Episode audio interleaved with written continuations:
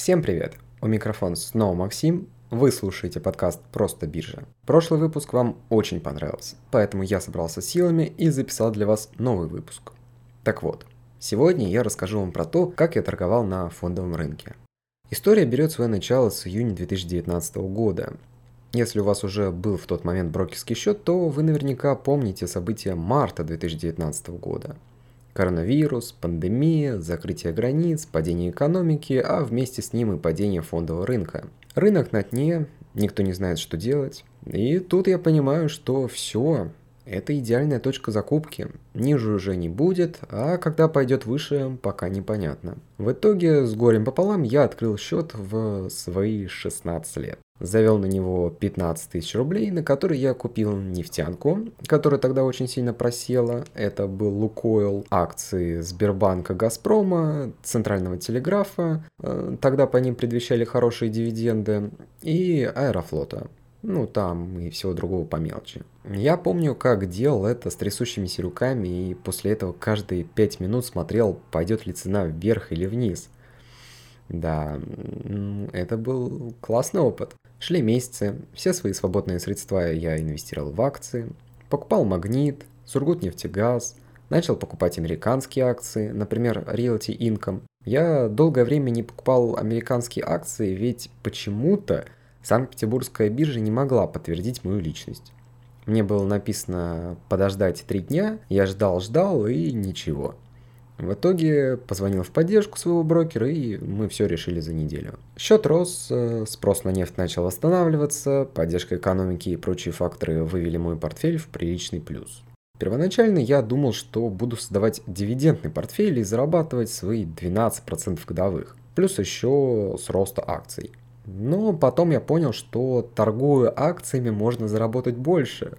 К слову, можно, но очень сложно – и вот я начинаю торговать акциями. Но только понимаю, что капитал, да и кредитное плечо у меня слишком малы, чтобы получать хорошие деньги. Комиссия больше съедает, чем я получаю. И я начал изучать и наткнулся на такое понятие, как срочный рынок. О нем вы можете узнать больше в девятом эпизоде первого сезона подкаста. И что же я понял?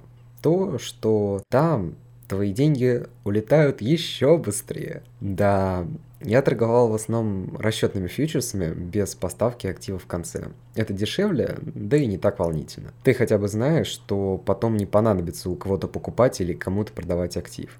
Торговал я сишкой или по-другому фьючерсом на доллар. Честно, я был настолько глуп, что торговал его в большей степени как в казино. Просто наверив в то, что рубль ослабнет или окрепнет в один момент. Я вообще не знал, как на доллар влияют новости, статистика по инфляции или то же самое заседание ФРС и все в этом духе. Сначала у меня что-то там получалось, у меня выходил плюс такой в 3, 4, 5 тысяч рублей, но потом бац, и минус 12 тысяч.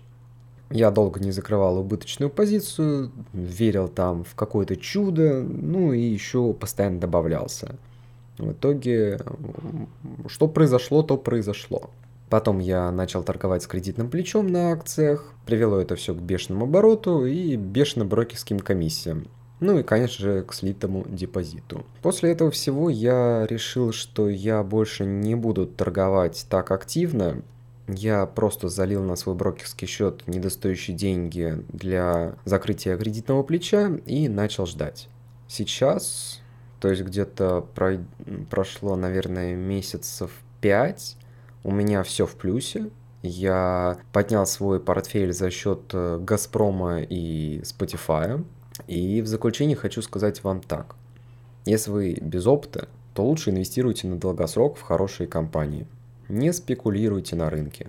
Рынок пережует вас и выплюнет. Пишите в комменты к данному выпуску свои истории, если они, конечно, есть. Будет интересно почитать.